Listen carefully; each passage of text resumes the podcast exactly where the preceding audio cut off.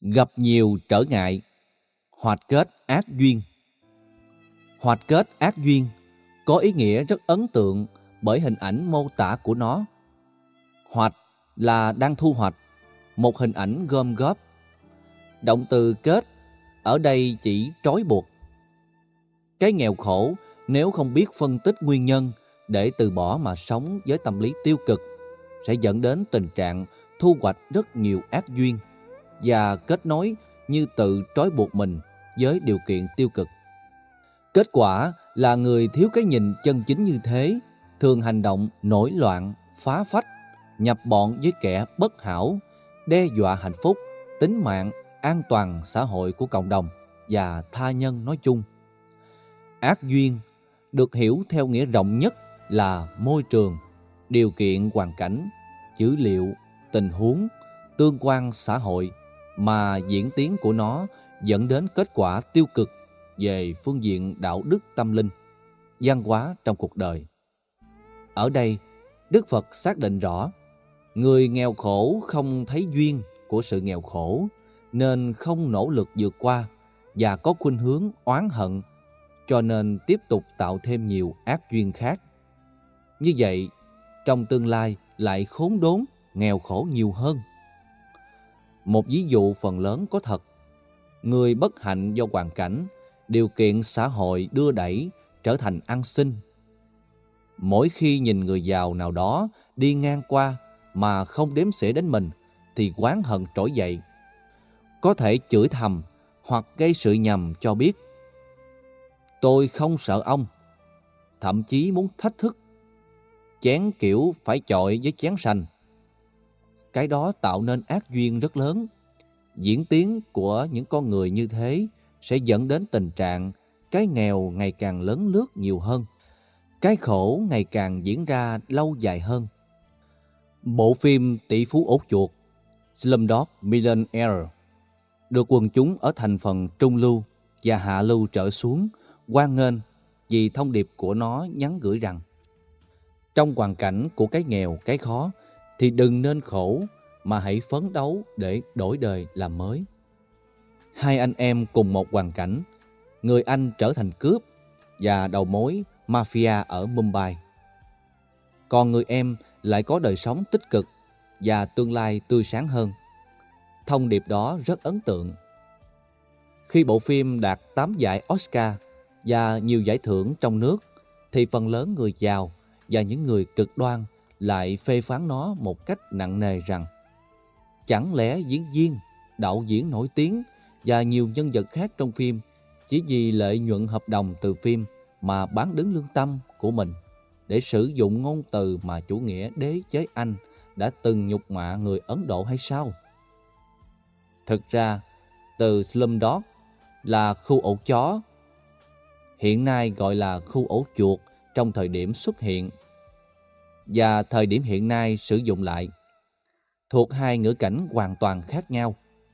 Bộ phim sử dụng từ Slumdog không có nghĩa khinh thường, phỉ bán những người nghèo hay những người Ấn Độ nói chung, mà chỉ nói đến hiện tượng sát bên cạnh thủ phủ kinh tế nguy nga tráng lệ Mumbai của Ấn Độ còn rất nhiều người bất hạnh đang sinh sống. Đó là hai thái cực, giàu và nghèo. Anil Kapoor, diễn viên chính của bộ phim, đã tặng hết toàn bộ số tiền hợp đồng từ bộ phim và giải thưởng cho quỹ thiếu nhi. Ông đã ký tên từng đĩa CD được phát hành rộng rãi tại Ấn Độ trong mấy năm vừa qua. Nghĩa cử đó vô cùng cao thượng. Về nội dung, bộ phim có một điều gây cấn. Đó là người điều khiển chương trình, ai là tỷ phú cũng xuất thân từ một kẻ cùng đinh giống như cậu thanh niên đoạt giải. Chi tiết này một mặt khích lệ cậu thanh niên, nhưng mặt khác phản ánh tâm lý đố kỵ như một rào cản. Người điều khiển chương trình cảm thấy ghen ghét vì trước nay mình là người thành công khi xóa bỏ phận nghèo của bản thân. Bây giờ, một người khác vượt mặt và chào hơn mình. Đến giờ giải lao, hắn giả giờ hé lộ đáp án, thực chất là đáp án giả. Nếu tin theo đó, thì cậu thanh niên sẽ bị đánh bại và kết quả trắng tay. Ngoài ra, hắn còn trấn áp, khủng bố tinh thần bằng cách du cáo với cảnh sát rằng cậu này lừa đảo trong cuộc chơi. Vừa chơi xong, công an đến áp đảo, đưa về đánh đập, tra tấn, mắng nhiếc.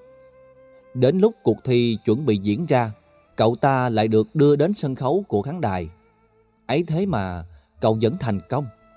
Câu chuyện hư cấu vừa nêu là một bài học, cũng là thông điệp cho những người nghèo. Đừng bỏ cuộc và đừng tạo cái khổ cho chính mình. Vì nghèo mà người Anh gia nhập đường dây mafia, trở thành kẻ đâm thuê chém mướn, không từ cả em ruột và người thân của mình. Từ nghèo đến khổ là một quy trình không nên đặt ra đối với những ai đang lâm vào cảnh nghèo. Ta phải chặt đứt mắt xích của nó ở ngay điểm nó xuất phát.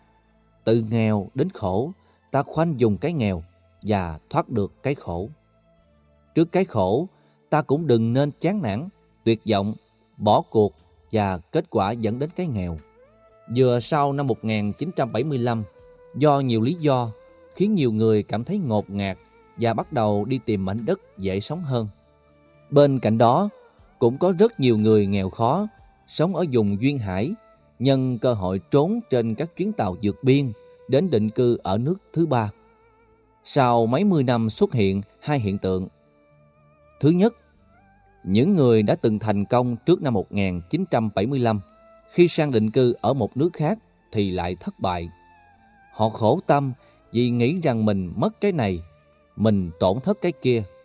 Do đó, không muốn tiếp nhận cơ hội của nghề nghiệp mới. Đặc biệt, điểm xuất phát của nó là những nghề nghiệp rất tầm thường. Phần lớn những người này ăn trợ cấp của nơi sở tại và không phấn đấu gì.